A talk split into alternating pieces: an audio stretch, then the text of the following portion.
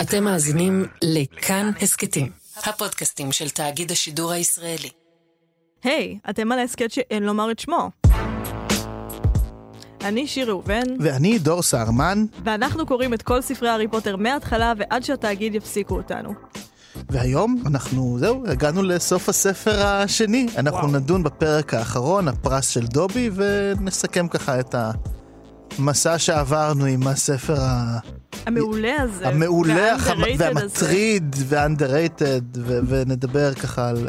אני רוצה גם לחשוב על למה הוא אנדררייטד, אבל נתחיל מלהקריא קטע מתוך הפרק האחרון, קודם כל. ג'יני, אמר אדון ויזלי המום, לא למדת ממני כלום? מה תמיד אמרתי לך? לעולם אל תבטחי במשהו שחושב בכוחות עצמו, אם את לא יודעת איפה הוא מחזיק את המוח שלו. למה לא הראית לי את היומן הזה או לאימא שלך? כזה חפץ חשוד, ברור שהוא היה מלא בקסם רע. אני לא יודעת, התייפחה ג'יני. מצאתי אותו בתוך אחד הספרים שאימא נתנה לי, חשבתי שמישהו פשוט השאיר אותו שם ושכח ממנו. העלמה ויזלי צריכה לחזור למרפאה תכף ומיד, התערב דמבלדור בקול תקיף. היא עברה חוויה קשה מאוד. לא יהיה עונש. קוסמים מבוגרים וחכמים ממנה נפלו במלכודות של הלורד וולדמורט. הוא צעד לכיוון הדלת ופתח אותה. אני ממליץ על מנוחה במיטה, ואולי גם על ספל גדול של שוקו חם. אני מוצא שזה תמיד מנחם אותי, הוא הוסיף וקרץ לה בחום. תגלי שמדאם פומפרי עדיין נראה. היא בדיוק מחלקת את מיץ הדודאים, אני מניח שקורבנות הבסילסק יתעוררו בכל רגע. קודם כל, כל הכבוד לדמבלדור על אפס האשמת קורבן. כן, זה נקודה מקסימה בעצם, ששוב, אני חוזר לזה שדמבלדור הוא הדמות האהובה עליי באופן אישי, בסדרת הספרים הזו, וגם פה הוא חוזר בסוף, וכזה... מתיר את הכל ופותר את הכל ומרגיע את כל האווירה הנוראית שהייתה על הספר הזה. זה מתח שהוא מעבר לספר מתח, זה, זה מתח נפשי כזה שאתה מרגיש שלוכד אותך. אני חושבת שכי הספר הזה באופן כללי, אני הרגשתי את זה גם תוך כדי הקריאה שלו, הוא מאוד מתכתב עם איפה שאנחנו נמצאים בחיים, בהיסטוריה כרגע. כן.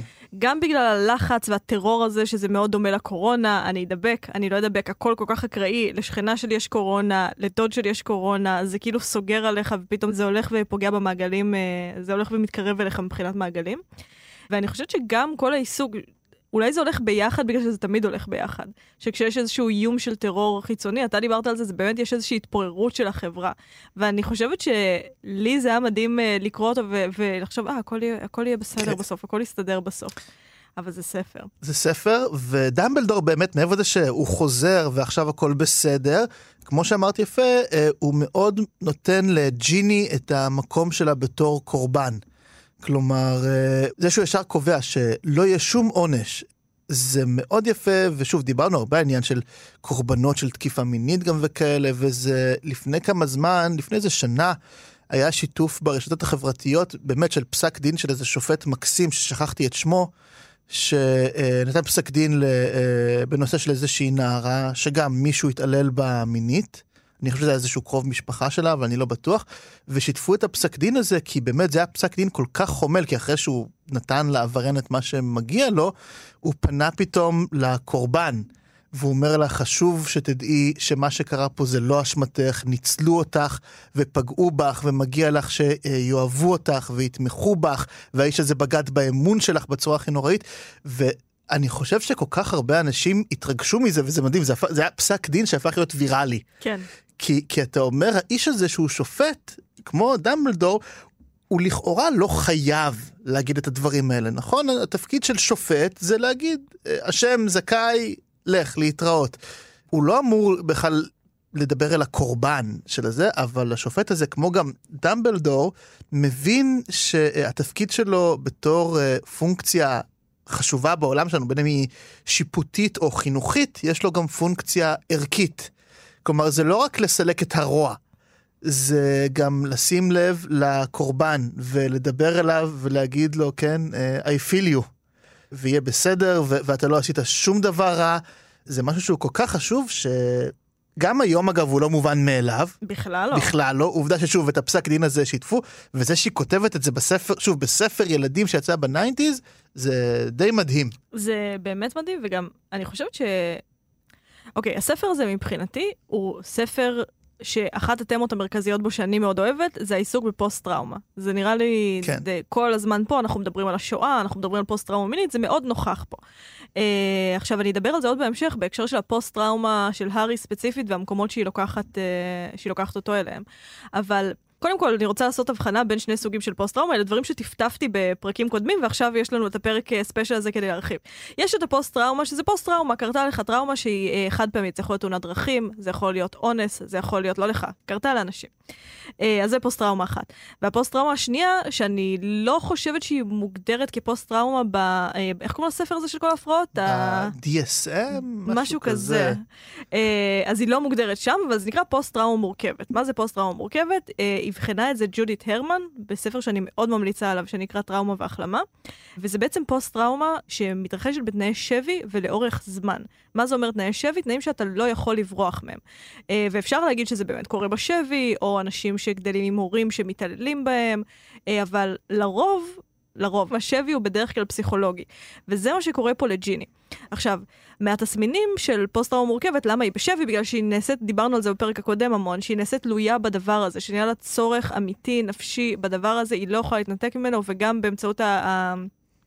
כאן זה מתואר בצורה שהיא מאוד... אה, מאוד ברורה, כי זה כישוף אפל. ג'יני נשוותה בכישוף כן. אפל.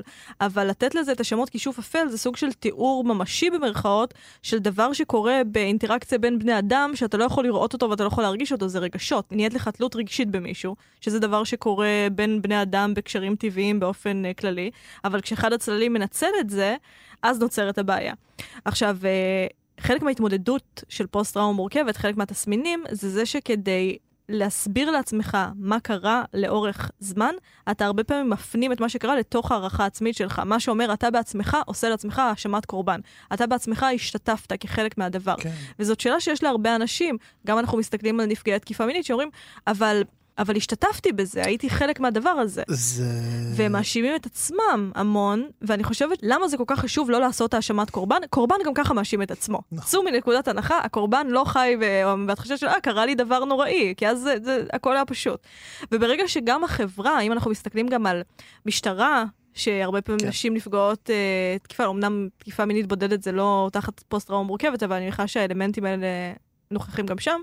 ואומרים, מה לבשת? מה עשית? מה דיברת? הכרת אותו? למה הלכת אליו הביתה? למה לא נעלת את הדלת? זה שדמבלדור בא ואומר לה, מראש, איך שהיא מגיעה ובוכה, בשנייה הראשונה, הסמכות העליונה של הבית ספר אומרת לה, זה לא אשמתך, קרה לגדולים וטובים ממך וחזקים ממך, לך את אשתי שוקו.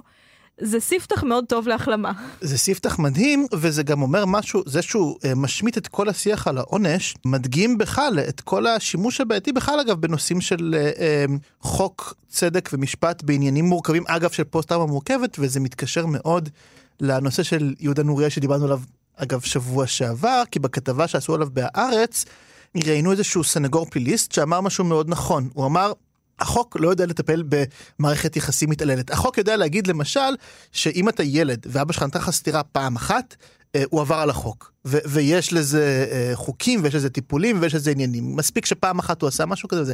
אבל מה אם במשך שנים ההורים שלך התייחסו אליך נורא ואיום, לא הרימו אליך יד פעם אחת. אבל עשו לך באמת התעללות אה, רגשית אה, קשה.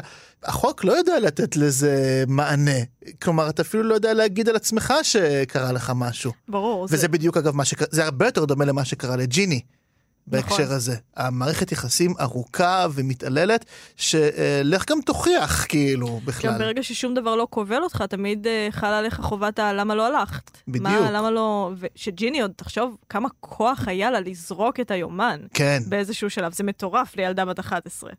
כן. זאת אומרת, זה כן מראה שההורים עשו משהו מאוד מאוד בסדר ונתנו לה איזשהו בסיס. הספר הזה באופן כללי מתעסק הרבה פעמים בבסיס שההורים שלך נתנו לך, ואיך הוא כנקודת מוצא ל- ליכולת שלך להתמודד עם הרוע ו- של העולם. ודיברנו גם באמת יותר, ב- כשהתחלנו את הספר השני, דיברנו על הבסיס הטוב שהוויזלים נותנים לילדים שלהם. נכון. אה, וזה ניכר, בהחלט. הנקודה הבאה שקופצת כאן היא יותר אה, משלימה באמת לפרק הקודם וקשורה לתום רידל, וזה הרמז הקטן שדמבלדור זורק לנו בנוגע למי הוא בכלל תום רידל ואיך הוא הפך להיות וולדמורט. אני מאוד אהבתי את התיאור הזה, כי הוא אומר כזה שבכלל לא הרבה אנשים יודעים. שזה פשוט בלאגן של עולם הקסמים, איך לא הרבה, איך אין ערך בוויקיפדיה וולדמורט, ידוע. בשמו תום רידל, איך זה לא basic, איך יש לו עדיין מגן על שמו בבית ספר? כי, כי יש איזשהו, נראה לי, א', קשר של השתקה סביב זה, כי הרי גם מתואר שאז 50 שנה קודם לכן רצו פשוט לקבור את כל הסיפור הזה ולא לדבר. אמ, אנחנו גם יודעים מהמשך הספרים, במיוחד מהספר השישי, שהוא גם מאוד משלים לספר השני באמת. ו... לא, ש... בוא נקרא אותו עכשיו. שעכשיו, אנחנו זהו, אין יותר את הספרים הבאים. לא, אני רוצה את השלישי. אבל אמ, מאוד מדובר, שאנחנו רואים שם בספר השישי למשל, איך אה, סלאגהורן, כן, מאוד מתבייש. בזה שהיה לו עבר חיובי עם תום רידל ושהוא לימד אותו על ההורקוקסים זה לא כזה משנה מה הוא לימד אותו כמו שלדעתי הוא באמת מתבייש בקשר העמוק ושהוא חיבב אותו שהוא מאוד. שהוא נפל בפח. שגם הוא נפל בפח אבל תום רידל בכל מקרה. דמבלדור מתאר איך הוא נעלם אחרי שהוא סיים את הלימודים שלו וטייל בעולם. ושם הוא עובר כל מיני תהפוכות. הטיול אחרי צבא של תום רידל. בדיוק, זה הטיול אחרי צבא של תום רידל, אבל זה כמו הסיפורים שאת שומעת, כאילו על ההוא שטס להודו אחרי הצבא, ולקח פטריה אחת יותר מדי, והוא חזר כאילו גמור לגמרי ומעולם לא שב לעצמו. רק זה... שפטריה הייתה האופי האמיתי שלו. כן, במקרה של תום רידל הוא, הוא באמת נסע מה שנקרא לחפש את עצמו, ונשמע שהוא מצא את עצמו. אבל זה גם נוגע לזה שהוא יצא לאיזשהו מסע, למרות שתום רידל מאוד גם אוהב. והוא מוצג כאן כמי שמאוד קשור בהוגוורטס, ואנחנו יודעים גם בהמשך של הספרים עד כמה הוא מאוד התחבר לסמלים של הוגוורטס, וגם הארי רואה את עצמו כחלק מהוגוורטס. תום רידל היה יכול להפוך ללורד וולדמורט, אך ורק ברגע שהוא סיים את הוגוורטס. מעניין. הוא היה צריך לצאת לאיזשהו מסע שינתק אותו מתוך הסביבה הזו, כי בסוף הוגוורטס עם כל הדברים הנוראים שבו, יש בו משהו מגן ושומר, אפילו על אדם נוראי ונתעב אה, כמו תום רידל, שהספיק כבר לעשות דברים נוראים בהוגוורטס, אבל את המהפך הסופי, אני חושב, הוא לא יכול לעשות אה, כל עוד נגיד דמבלדור בסביבה, או משהו כזה. אתה מתכוון שהוא לא יכול לעשות את זה מבחינה נפשית, פסיכולוגית, או שהוא לא יכול לעשות את זה כי היו שם קוסמים חזקים? אני חושב שגם וגם. גם וגם. כלומר, אה, משהו אפילו בנוכחות של אדם כמו דמבלדור בסביבתך, אתה באופן מודע ולא מודע לדעתי לא תרשה לעצמך לעבור את הטרנספורמציה הסופית הזו.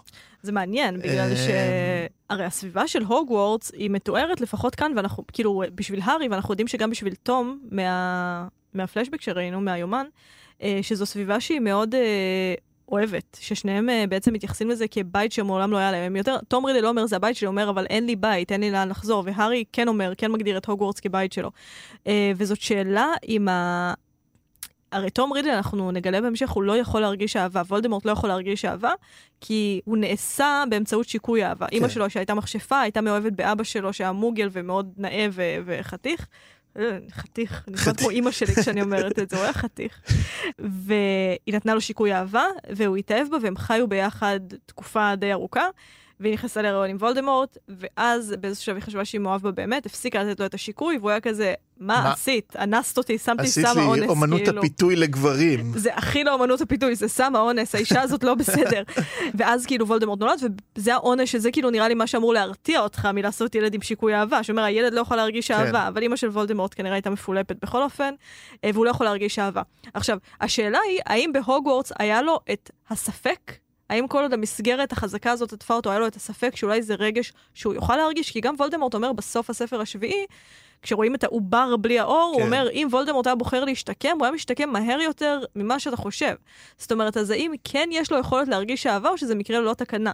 זאת אומרת, האם הוא פסיכופת לפי ההגדרה הקלינית של בן אדם שיש לו בעיה במוח, המוח שאפשר לראות אחרת, שהוא לא יכול להרגיש את כל הרגשות, או שהוא גרסה יותר אה, מעודנת, או שזה מישהו שקראו לו דברים רעים ונהיה רע. אני חושב שלפחות לפי רולינג, ובמילים שהיא שמה אצל דמבלדור, זה האפשרות השנייה. כי כשהארי כן נשאר לבד עם דמבלדור, והוא חושף בפניו את הפקפוקים שהיו לו סביב הזהות שלו, האם הוא יכול להתאים לסלית'רין, אמ, אז דמבלדור כן מראה לו, הנה אתה שלפת את החרב.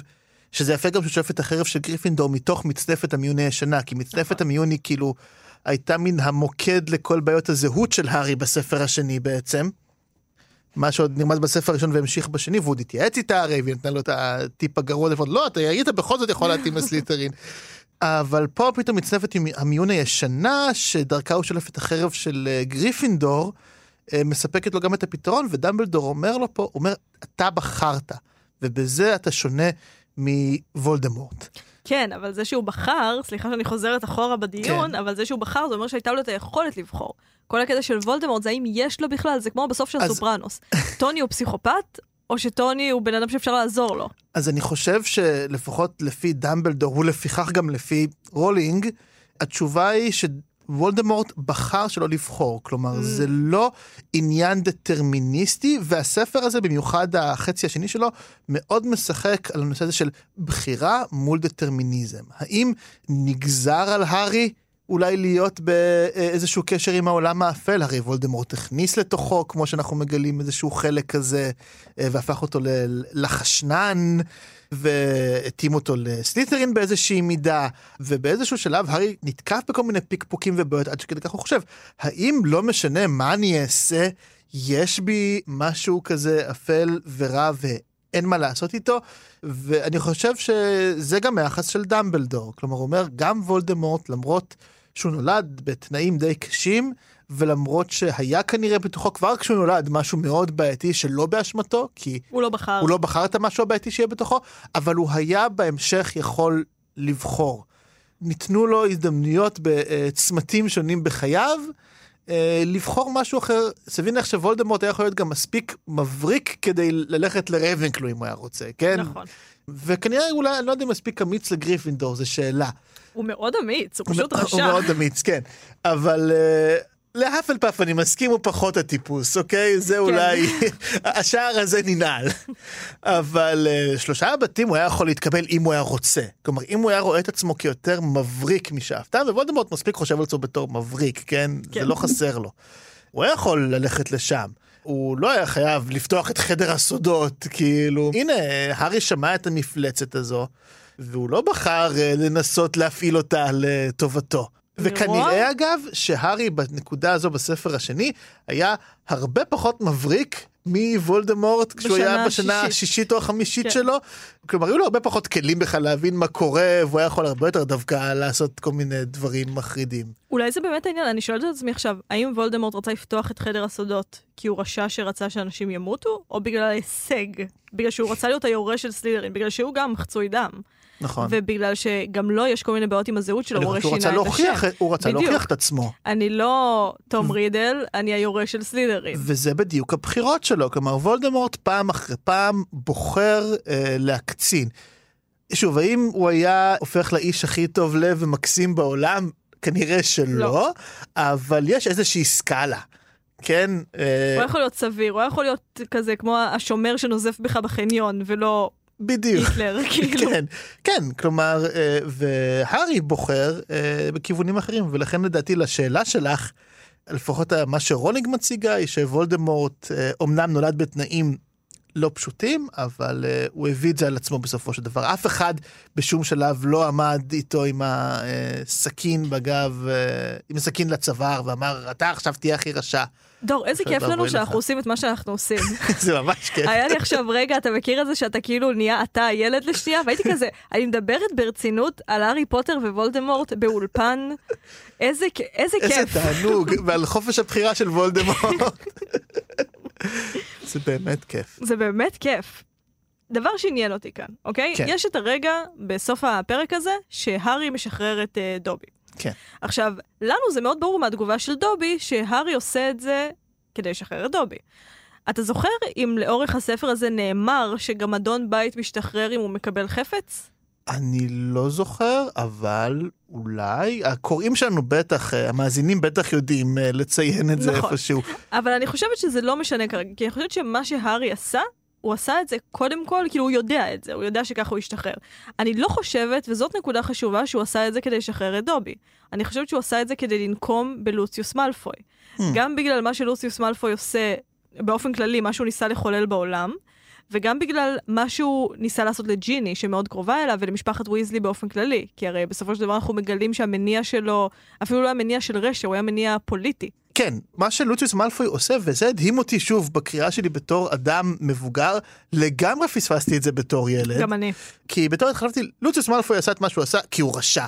כי, כי הוא פשוט אדם מניאק שרוצה, לא יודע, שאנשים ימותו. אבל זה הרבה יותר גרוע מזה בעצם, כי uh, הסיבה שלוציוס מאלפוי עושה את מה שהוא עושה, זה uh, קנוניה פוליטית, כן, ארתור ויזלי רוצה להעביר חוק להגנת uh, מוגלגים, אז... אה, שגם הוא... מפריעים לנו בתחילת נכון. הספר שיש לו את הכוח להעביר חוקים, הוא העביר חוקים בעבר, זה העבודה שלו. בדיוק, ולכן לוציוס מאלפוי תובע מזימה מסובכת ומרושעת מאוד של להחדיר את היומן של תום רידל אל ג'יני ויזלי, שזה יפעיל אותה, וזה יגרום לה אה, לרצוח אה, ולהפעיל כן את הבסילסק, ואז יתפסו אותה, ויאשימו אותה בזה, ואז ארתור ויזלי בעצם יובך קשות ממה שהבת שלו עשתה, וכל המיזם החוקי שלו ייסתם, וירד לבור, וככה, לא יודע, ליוציוס מאלפו יוכל לרצוח מוגלגים כאוות נפשו. אני חושבת שהוא פשוט רוצה את החפצים שלו. כנראה, כן, אני חושבת שזה הרבה כן, יותר בורגני כן. מזה. כאילו, הוא עשה את כל הדבר הזה, במזל אף אחד לא מת, כן? במזל גדול אף אחד לא מת. הוא, הוא היה אבל מוכן... אבל אנשים נגרמה להם טראומה כן, שהם כן. יסחבו לכל החיים. הוא, הוא היה מוכן להרוס בגדול את החיים של הילדה המסכנה הזו, שהיא בטח לא עשתה לו כלום. נניח שארתור ויזלי הוא אויב פוליטי שלו, סבבה, ניכר שהם באמת מתעבים אחד את השני. אה, אבל הבת שלו לא עשתה לך שום דבר, אה, אבל אה, כמו גבר חרא, הוא בוחר להשתמש, כן, בקורבן הכי נוח וקל.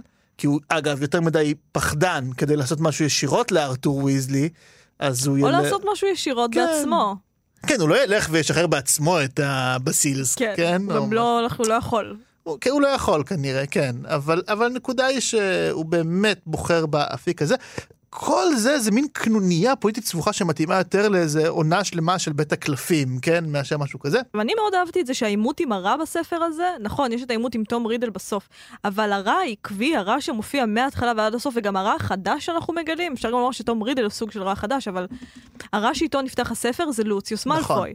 זאת אומרת, היא, לא, היא אומרת לך נכון, יש את הרע הגדול והמפחיד, אבל לאורך כל הספר, לאורך כל הספרים כמעט, היא מראה לך שוב ושוב שכדי שהרע הזה יוכל להגשים מגישים את ה... כדי שהטכנודרום יוכל כן. לעלות uh, לכדור הארץ, הוא צריך עוזרים, הוא צריך סייענים. והסייענים האלה עושים את זה כל אחד מסיבותיו האנוכיות, שזאת ראייה מאוד מאוד יפה של כן. רוע. זאת אומרת, היא אומרת, המציאות אף פעם לא מסלימה. למה שהיא בבת אחת, זה תמיד נכנס דרך הרע במיעוטו, והרע במיעוטו תמיד שם בגלל שיש לו אינטרס. אה, לוציוס מאלפוי לא רוצה שיגלו את כל האוצרות שלו, כי הוא אציל ויש לו אוצרות, כן. והוא לא רוצה למסור אותם, הוא רוצה להחזיק במעמד. ולמה המדינה, עכשיו אני חושב על זה ברוח השיח הפוליטי, למה המדינה, כן, רוצה להתערב לי ולקחת את מה ששלי, זה שלי, נכון. אני הרווחתי את זה ביושר, למה מחטטים לי בפנים? ואני חושבת שהדבר היפה יותר שהיא עושה, זה שהיא מראה לך את זה גם לגבי הטוב. כי הרי הארי בסופו של דבר מנצח את תום רידל, לספר קוראים הארי פוטר, לשם זה הולך. אבל הארי לא היה יכול לעשות את זה בלי שהרמיוני הייתה מגלה שזה בסילסק. נכון. אה, הוא לא היה יכול לעשות את זה בלי רון שבא איתו לחדר של מירטל המיילדת ושומר על אה, לוקהארט. זאת אומרת, הוא מראה לך שגם הטוב וגם הרע, גם אם זה מגיע בסופו של דבר לפסגה של איזושהי פירמידה, אה, ברוח הקונספירציות, הם עדיין צריכים את כל האנשים האלה ביחד איתם. עכשיו, למה, אני, למה זה עניין אותי? בגלל ש... אני כל הזמן שאלתי את עצמי, הארי הרי לא עושה את זה בעיניי כדי לשחרר את דובי. דובי עדיין הוא לא דמות אהובה, דובי נהיה דמות אהובה במשך. דובי כאן הוא קוריוז קומי במקרה הטוב ומעצבן מאוד במקרה הרע, יש לו כן, כוונות טובות. כן, זה שהוא אומר להארי בסוף, אה, זה היה רמז שלא אמרתי לך שזה תום רידל, כי סיבות, לא כן, יודע. סתום את הפה, פשוט סתום את הפה שלך. אני חושבת שהארי עושה את זה כנקמה. הוא רוצה כן. לנקום בלוציוס, נכון. זו התשוקה שלו, הוא מוריד את הגרב, והוא בא לוציוס והוא גם אומר לו שם איזה פאנץ' של כאילו, יש שם איזשהו עימות כן, מאוד גדול. כן, מר מאלפוי, רציתי להחזיר לך, כן, משהו... עכשיו, למה זה מעניין? כי אני חושבת שבתפיסה של טוב ורע, אנחנו הרבה פעמים תופסים את הטוב כמשהו צודק, קדוש, נכון, אה, מאוד, אה, מאוד הוליסטי, מאוד, אה, אפילו לא הוליסטי, סליחה, מאוד נכון.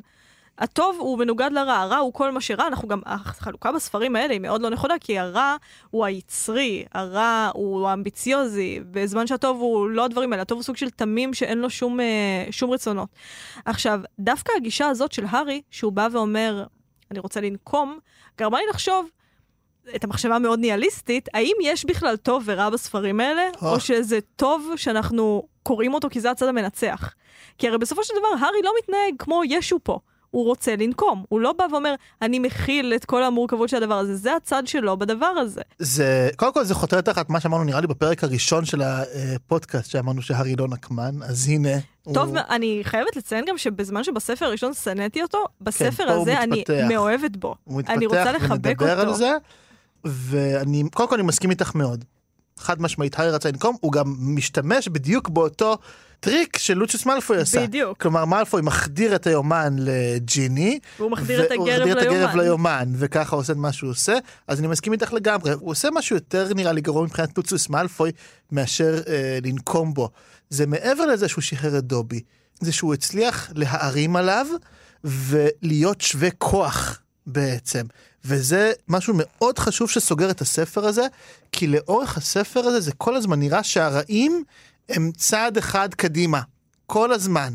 כן, הרעים, שוב, לא רק תום רידל, גם המלפואים, כל הזמן מצליחים, ועד אה, אה, שתמיד הארי מצליח לפענח איזה משהו, אה, והוא חושב שהוא צריך להבין איזה משהו, אז כבר שולחים את הגריד לאזקבן ומעיפים את דמבלדור, כן? כאילו, זה לא כוחות. והתחושה שלך היא שלוציוס מאלפוי, כן, הוא גבר רב השפעה, שלא יודע, שלושה ילדים שנה שנייה לא באמת יכולים נגדו, אבל הנה, הוא מחזיר לו, והוא יוצר כאן, וזה חשוב, הוא יוצר את המשוואה.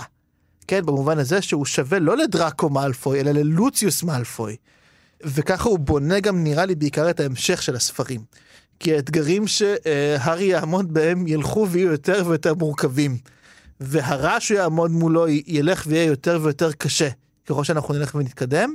ולכן חייבים את השלב הזה להעלות את הארי במדרגה ששוב הוא עושה איזשהו תעלול כן הוא עושה עדיין מעשה קונדס של ילד בן 12 ש... כן. אבל זה מעשה קונדס מתוחכם ערמומי קצת סליטריני כן אה, הוא מחזיר לו באותה מטבע וזה שלב חשוב לבנות באמת את הארי כשווה ואת צודקת השאלה כן האם באמת הארי הוא טוב כלומר האם הכוונות שלו פה הן, הן אה, נאצלות.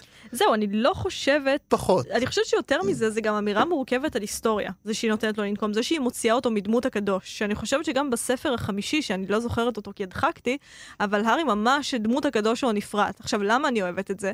בגלל שברגע שהארי הוא לא קדוש, והם שווי כוח, זאת אמירה מאוד מורכבת, אני חושבת, באופן כללי, על היסטוריה. בגלל שאנחנו בצד מסוים של ההיסטוריה, אנחנו לא תופסים את זה ככה. אני חושבת שרק עכשיו, כשאנחנו חווים באמת איזשהו אירוע עם פוטנציאל מאוד גדול, שאני מקווה שלא יתממש להיות היסטורי, החשיבה על היסטוריה בעיניי היא כאילו, או לפחות ההרגשה על היסטוריה, היא להגיד, אוקיי, אנחנו השורה האחרונה של הדבר הזה. אנחנו סיימנו, ההיסטוריה הייתה כל מה שהיה לפנינו, זה לא דבר שקורה לנו. וכפועל יוצא מהדבר הזה, אנחנו גם תופסים את עצמנו כמי שלפחות אנחנו, כי התמזל מזלנו לחיות במדינה שאומנם אנחנו מתלוננים עליה הרבה, אבל יותר טובה מ-70 אחוז מהמקומות כן. שאפשר להיוולד בהם. ואנחנו תופסים את עצמנו ככאלה שנמצאים בצד הטוב שלה.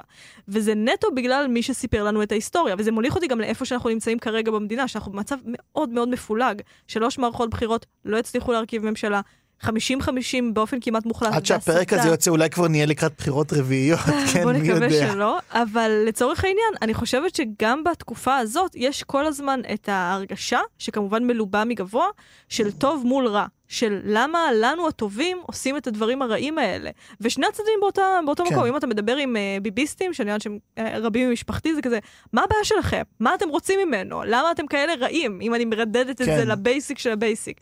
ומהצד של השמאל, uh, זה כזה, מה, למה הוא רוצה עוד, למה הוא מסית נגדנו, למה הוא כזה רשע, ואני חושבת שזה באמת, שוב, אני כל הזמן, אני, אני, ככל שאני מדברת יותר, אני מבינה שאנחנו ככל הנראה ניצבים בדבר גדול מאיתנו.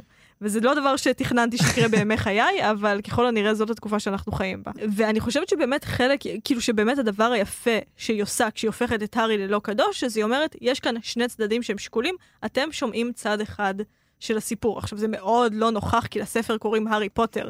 הספר הוא על גריפינדור נגד סלית'רין. אבל ברגע ש... וככל שהספרים מתקדמים גם והרעים נהיים יותר ויותר מורכבים, זה סוג של אם וולדמורט היה מנצח, סביר להניח שהספר הזה היה נכתב בצורה של ואיך ניצחנו את דמבלדור הרשע המרושע, כלומר, רע זה לא מושג אבסולוטי, רע זה מושג יחסי, רע זה מושג שתלוי מי מספר אותו.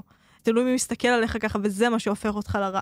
אה, וזה היה יפה שהיא עשתה את זה, אהבתי. אוקיי, עוד נקודה ששמתי לב אליה בספר הזה. מה שיפה בספר הזה, כשסיפרתי לחברות שאני הולכת לעשות את זה, אז שאלו אותי, מה, את לא פוחדת שיהרס לך ספר? והייתי כזה, אין בי גרם של פחד. זה ספר מדהים. אבל ככל שאנחנו מתקדמים בקריאה, אני מבינה עד כמה, בגלל שאני חושבת מעולה. שהארי כגיבור, אם אנחנו בוחנים אותו, הוא אנטי גיבור. במובן הכי שטחי. אני חושבת שהארי הוא לא הגיבור הקלאסי, אם אנחנו בוחנים אותו. קודם כל, הוא חלש, יש לו משקפיים, הוא מתואר כב nineties, הכל היה מאוד אה, סטריאוטיפי, גם כי אנחנו היינו, הסימונים היו הרבה יותר גסים. הייתה טלוויזיה והיה עיתון, זאת אומרת, לא היה הרבה מקום למורכבויות. אז הארי נראה לא כמו הבן אדם שהייתם מצפה שהוא יהיה גיבור, הארי נראה כמו מי שבסרטי נעורים או בסדרות מצוירות הוא החנון.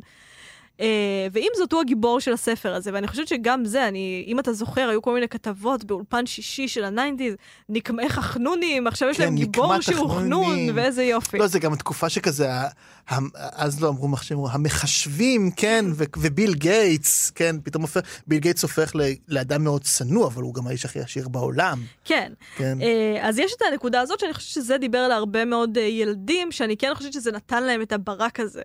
אוי. Uh, not intended, אבל כאילו זה נתן לנו את הברק הזה של, uh, uh, של אוי, אנחנו גם, אנחנו לא, המשבצת הזאת נהייתה רחבה יותר. לי כמבוגרת, מה שהכי בלט פה זה שהארי הוא הבן אדם הכי מרצה בעולם. הארי הוא גיבור מרצה, כל הגבורה שלו זה כדי לרצות. עכשיו, אפשר להסתכל למה חשבתי על זה, בגלל שמתי שהוא מגיע אל, ומדבר עם דמבלדור, דמבלדור מחייך בנום ועדינות של, כן, ידעתי שזה מה שאתה עושה, ונתתי לך, והלכתי איתך. מה אתה עושה, דמבלדור? הוא בן 12, אתה נותן לו להסתובב עם נחש ענק, אתה נותן לו להסתובב עם תום רידל, ב... מה אתה עושה? אתה יודע, כאילו ידעת, מה אתה עושה? יא בן אדם חסר אחריות. והארי לא, גם בספר הראשון, מתי שהיה לו את כן. המפגש הזה עם דמבלדור, הוא מאוד, הרמיוני אמרה, זה מאוד לא אחראי מה שהוא עשה, אבל הארי אומר, לא, זה בסדר, זה בינינו. עכשיו, אני חושבת שהארי מרצה כאן כמה דמויות, ואני גם אגיע ללמה, אבל הארי מרצה כמה, קודם כל, מול עצמו. הוא פוחד שהוא פותח את חדר הסודות. דיברנו על הזהות, הספר הזה הוא גם מהטיול אחרי צבא של הארי. הוא מנסה לברר מי הוא. אני טוב, אני רע, אני נערץ, אני רוצה תהילה, אני, אני כמו מאלף, הוא, הוא כל הזמן מודד את עצמו בהשוואה לאנשים אחרים. עכשיו, בספר הזה אני חושבת שקודם כל יש לו את העניין של לברר מי הוא, הוא מרצה את עצמו קודם, אבל גם המשחק הזה של לגלות מי זה תום רידל, הוא מאוד מול דמבלדור. הוא מאוד מול דמבלדור, ואנחנו גם רואים את זה בחדר הסודות, מתי שהוא אומר אה, לוולדמורט, דמבלדור הוא הקוסם הכי חזק בעולם, והוא מקבל, אה, פוקס בא להציל, להציל אותו, והוא שולף את החרב של אה, גריפינדור מה, מהמצנפת.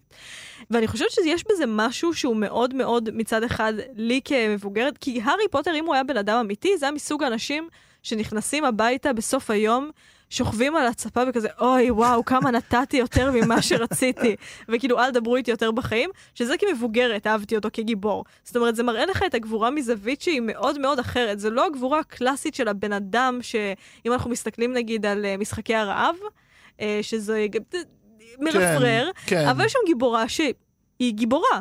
היא לא עושה את זה כדי לרצות, היא גיבורה והיא עושה את זה כי זה מה שנכון וזה מה שצודק, וסבבה, היא הוסללה לדבר הזה בגלל נסיבות חייה. אוקיי, פתאום היה לי איזה הבנה מאוד מה? גדולה בעקבות מה שאמרת, אוקיי? בנקודה שכתבתי לעצמי, אני עמדתי להגיד שהספר הזה עוסק בהתמסרות טוטאלית, בעיקר לצד האחר המסוכן. אה, בעיקר בג'יני מול וולדמורט, כן? וא', עכשיו הבנתי שזה לא רק ההתמסרות של ג'יני לוולדמורט, זה גם ההתמסרות של הארי לדמבלדור. ועלה לי בראש, יש שיר, השיר הכי מקסים ויפה בעולם, למי שלא יודע, זה השיר אה, רק אתמול. ששרה גלי עטרי וכתבה רחל שפירא והלחין מתי כספי, שזה פשוט הש... כאילו, שילוב אין, מדהים. אין מה לריב. זה אוצרות המוות של השירים. זה השיר הכי יפה בעולם, נקודה. ויש שם שורה, זה שיר כאילו על אהבה, על, אבל על התמסרות טוטאלית ואפילו מטרידה. כן, יש שם אה, שלב שהיא, אה, שרחל שפירא כותבת בעצם, אם אתה הוא גורלי, אם אתה שלי, למה רק חלק, קח כבר את כולי. אימא'לה. שזה, לכי לטיפול רחל שפירא. שזה, לא, היא מדהימה. היא לא. הפזמונאית הכי טובה בעולם. קודם כל, אני כן. איתך לגמרי בדעתך, לא סותר את זה שהיא צריכה כן, טיפול. אבל אני חושב שזה, השורות האלה, לאור מה שאנחנו קוראים, זה בדיוק זה. כלומר, זה הרצון להתמסר. ג'יני מתמסרת, אה, אומנם כקורבן, כן, אבל היא מתמסרת כולה באופן הטוטלי ביותר לתום רידל, כן, עד כדי כך שהוא, שהוא אוחז בה כדיבוק, כן? כן. ואת צודקת, גם הארי מוכן לסכן, למסור את חייו בעצם, להקריב אותם פעם אחר פעם אחר פעם. אה, למען דמבלדור. למען דמבלדור, ואני חושבת שזה גם שוב מתוך המקום המרצה הזה, מתוך כן. המקום הזה שחייב להוכיח את עצמו. נגיד, אם אנחנו חוזרים להתחלה, שמצנפת המיון אומרת לו, אתה מאוד רוצה להוכיח את עצמך, נכון, אבל הארי באיזשהו סוג של מרוץ מול עצמו, של להוכיח שהוא לא בן אדם רע. זה מאוד מדויק פסיכולוגית, בגלל שמה זה טיפוס מרצה? בעצם טיפוס מרצה זה מישהו שהוא לא מאמין שהוא מספיק כמו שהוא. הוא צריך לעבוד. אם לצטט את uh, רונה קינן, אם אנחנו באווירת הציטוטי כן. שירים, הוא צריך uh, לרוץ המון כדי לדרוך באותו המקום. והארי כל הזמן נמצא במרוץ הזה, והוא עושה יותר ממה שהוא צריך. עכשיו, איך נהיים טיפוס כזה? מתי שנותנים לך תחושה בילדות שאתה לא ראוי לאהבה. בגלל שכשמחנכים אותך לחשוב שאתה לא ראוי לאהבה, אתה כל הזמן תעבוד בלהרוויח את האהבה הזאת. ודיברנו על זה גם בפרקים הקודמים, שזה דבר שנוכח גם אצל אנשים שצריכים הערצה, זה, זה, זה נוכח. עכשיו, למה זה מעניין בהקשר של הארי? בגלל שאם דיברנו קודם על פוסט-טראומה מורכבת, וגם נגעתי בזה באחד הפרקים uh, הקודמים שלנו בשורה אחת, להארי יש שתי פוסט-טראומות. יש לו את הפוסט-טראומה של הוא ראה את אימא שלו מתה. הפוסט-טראומה שבאמת עיצבה אותו, זה פוסט-טראומה מורכבת אצל הדרסלים. שאנחנו יודעים שאומרים לו שהוא אפס, מתעללים בו, מרביצים לו, הם מפלים בינו לבין הבן דוד שלו, מתעללים בו בכל דרך אפשרית. עכשיו, זה מוצג בצורה שהיא מאוד מאוד קומית מצד אחד, אבל זה דבר שהוא מאוד מאוד עצוב, ו- ושזה מאוד מאוד משפיע עליו. עכשיו, דבר שאנחנו שוב לא שמים לב אליו, בגלל שכל הזמן משתמשים בטריק הזה של uh, הם, ה- הם לא ההורים שלו, הם הדודים שלו, אפילו לא משתמשים פה במונח הורים חורגים. הארי שם מגיל שנה. לאף אחד אין זיכרון שלו מלפני גיל שנה. למעשה, אלה האנשים שלימדו אותו לדבר, אלה האנשים שלימדו אותו ללכת, אלה האנשים שהאכילו אותו בפעם הראשונה, אלה האנשים שטיפחו אותו. הארי עד גיל שנה, נכון, הוא קיבל מאימא שלו את החתימה האוהבת הזאת, אה, זה, זה נוכח. אבל מגיל שנה, שזה הגיל ש... כשאתה עוד בן שנה, אין לך אפילו את היכולת לייצר זיכרונות. זיכרונות מתחילים באיזה גיל שנתיים וחצי מקסימום. כן. כאילו מינימום. אז הוא גדל אצל הדרסלים, והוא גדל בתחושה הזאת שהוא נאבק בה כל הזמן, והארי, אני חושבת שאם אנחנו מסתכלים על, ה, על הטראומות שלו ועל הדברים ש, שמנחים אותו, אפשר לתת לזה שמות כמו גבורה, אבל אלה שמות מאוד פרימיטיביים בעיניי. השם האמיתי זה פוסט-טראומה מורכבת. ולמה? אנחנו, אם אנחנו נסתכל על המאפיינים של הדבר הזה ומה קורה לו שם, קודם כל זה חוסר היכולת אה, להבדיל, אה, לזהות סכנה. בגלל שאם, הרי חלק מהעניין של תנאי שבי זה שמופעלת עליך אלימות באופן שהוא מאוד מאוד אקראי. אלימות, או מרות, או, או התעמרות, אה, כל השורשים הרעים האלה. אה, הם מופעלים באופן אקראי, ולכן אתה לא יכול לצפות את, ה, את הדפוסים שמניעים אותם. זאת אומרת, אם מישהו, אם משהו מסוכן, אם אנחנו רואים נגיד את זה שרון אומר לו על היומן, אמר, כאילו, למה אתה נוגע בזה, עזוב את זה. אבא של ג'יני אומר לה, אמרתי לך אלף פעם לא להתעסק בדברים האלה.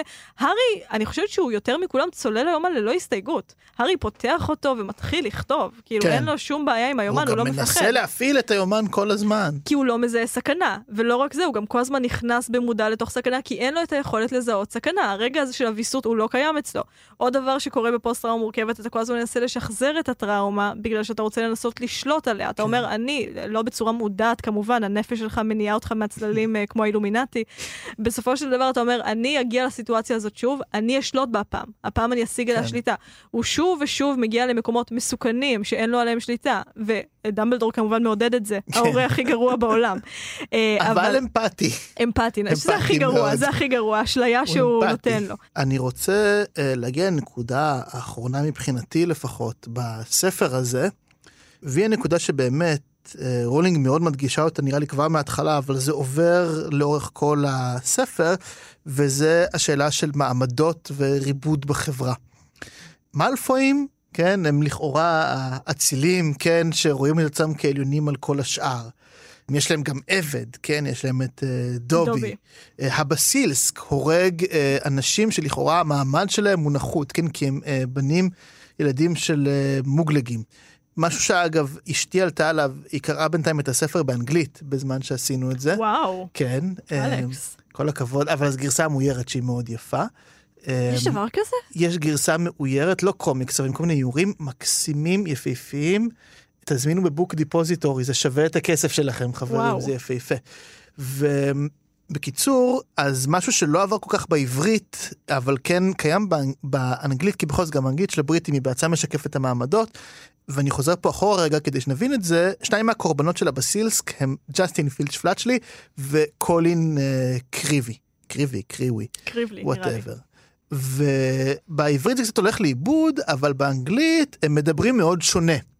גם ג'סטין פילדפלצ'י מזכיר שכשהוא חשב שהוא עוד מוגל הוא התקבל לפנימיית איתון, שזה כאילו הפנימייה, ובשפה שבה הוא מדבר, הם מבינים שזה משלב מאוד מאוד גבוה. Mm. כלומר בעולם המוגלגי ג'סטין הגיע כן מה-high society מה שנקרא. וג'סטין ו... הוא בן למוגלגים. והוא בן למוגלגים. קולין קריבי שהוא גם בן הורים מוגלגים מאוד מוד... אנחנו קצת מקבלים את ה vibe הזה בעברית אבל באנגלית זה מאוד מודגש הוא בא מהמעמד הכי פשוט. הוא כאילו בילי אליוט סוג של מהבחינה הזו.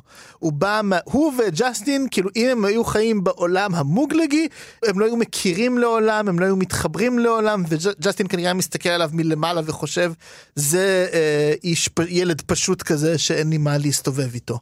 אני חושב שזה גם ניכר באמת בזה שזה קצת מופיע שההתנהגות של ג'סטין היא טיפה סנובית וקולין הוא סופר מתלהב כן זהו זה היחסים בין דבר, זה, זה נרמז הערצה שהוא מעריץ שקולין מעריץ את הארי לבין האשמה. בדיוק, שקולין מאשים את הארי זה כאילו אבל uh, מסתבר שבאנגלית כאילו כששמים לב זה יותר בולט שגם ממש מדברים במשלב uh, שונה. אז בעולם המוגלגי הם היו יכולים להשתייך למעמדות שונים לגמרי. בעולם של הוגוורטס הם מצד אחד שווים, כן פתאום הם קוסמים אז, אז אין שום הבדל, במ... כולם קוסמים. אבל פתאום הם שניהם מוצאים את עצמם באותו מעמד נחות לכאורה. לפי המלפואים והסליטרינים, mm. כן? כי הם אה, שניהם ילדים של מוגלגים. ומשהו על השקר הזה של המעמד והריבוד, אה, משהו שקרה לאחרונה, זה שהרב עדין שטיינזלץ הלך לעולמו ונפטר. הרב שטיינזלץ היה בעיניי האינטלקטואל האחרון שהיה במדינת ישראל, אין עוד, נגמר הסיפור הזה של אינטלקטואלים. הוא היה אדם מהפכן, אה, אדם שתרגם את התלמוד כולו, לא סתם לעברית, לעברית ישראלית, והנגיש וואו. אותו. זה מפעל אדם ענק, אני לא, אני אתחיל לדבר עליו עכשיו, וזה עוד פרק נוסף לפודקאסט. הוא בעיקר ידוע בזכות המפעל הזה, שנקרא תלמוד שטיינזלץ. מה שפחות מוכר זה שהוא חיבר אה, לפני איזה 30 שנה ספרון באוניברסיטה המשודרת, יחד עם ההיסטוריון אה, עמוס פונקנשטיין. שאני אלשין ואגיד שאתה מחזיק אותו בכף ידך עכשיו. אני מחזיק אותו בכף ידי ברגע זה. ספרון קטן של האוניברסיטה המשודרת, נקרא סוציולוגיה של הבערות. ספרון מרתק, אני ממליץ לכולם, זה גם עולה פחות מהספרים המוירים של הארי פוטר.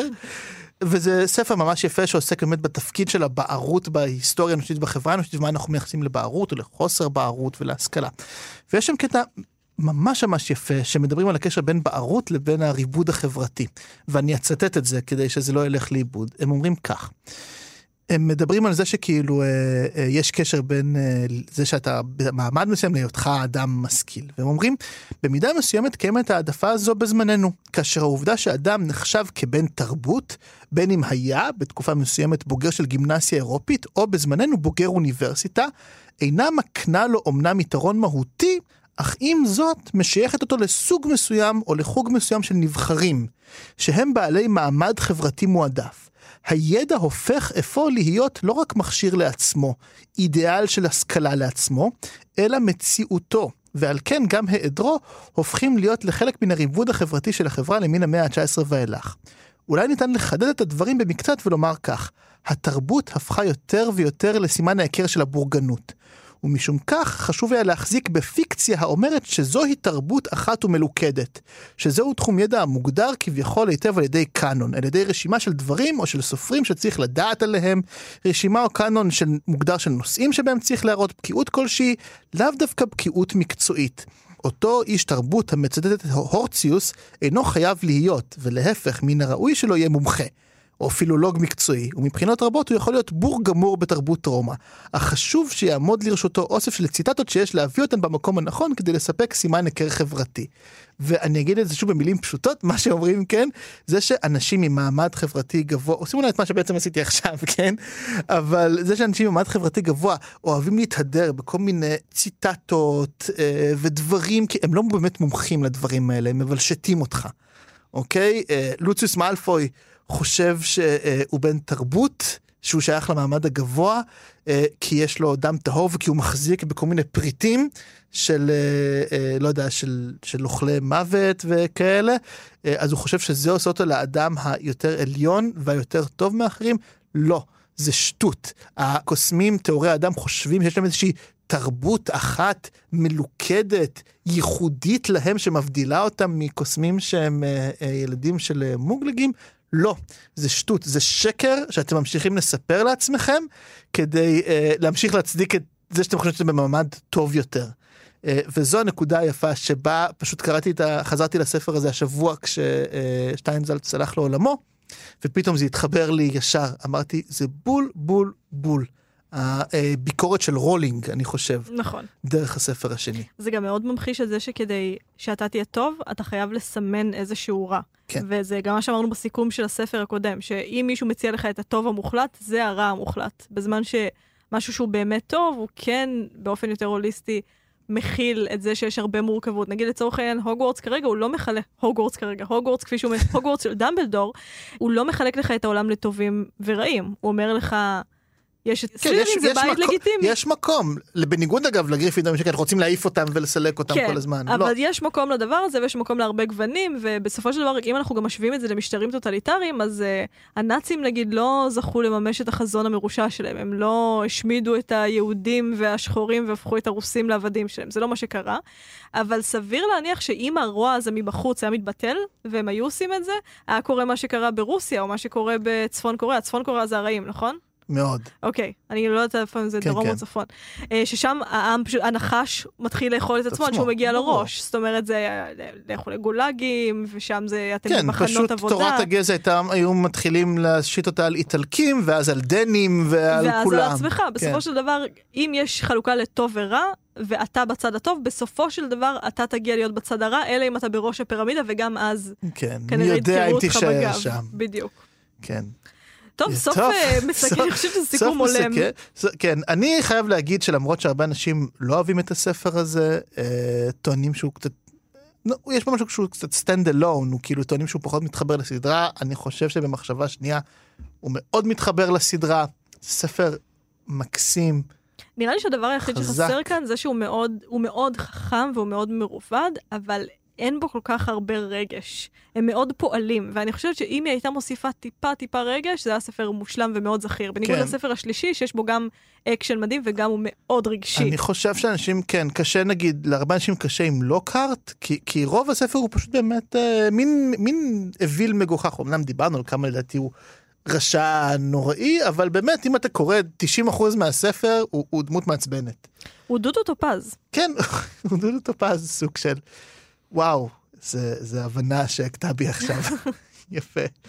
אז uh, אנחנו סיימנו לדבר על הספר השני, אבל בפרק הבא uh, אנחנו נעשה פרק ספיישל שמדבר על שני הסרטים הראשונים, ותהיה לנו אורחת מיוחדת, שלי יחימוביץ'. איזה כיף. אני כל כך מתרגשת. אני ושלי מתכתבות בוואטסאפ. אני מלא קנאה. סיפרתי הפסיכולוגית שלי. אז אנחנו נדבר כאמור גם על שני הסרטים הראשונים, ואולי גם על נקודות מסוימות מתוך הסדרה שככה יצופו בשיחה עם שלי. אז מי שרוצה להיעזר בחומר העזר לפרק הבא, זה שני הסרטים הראשונים.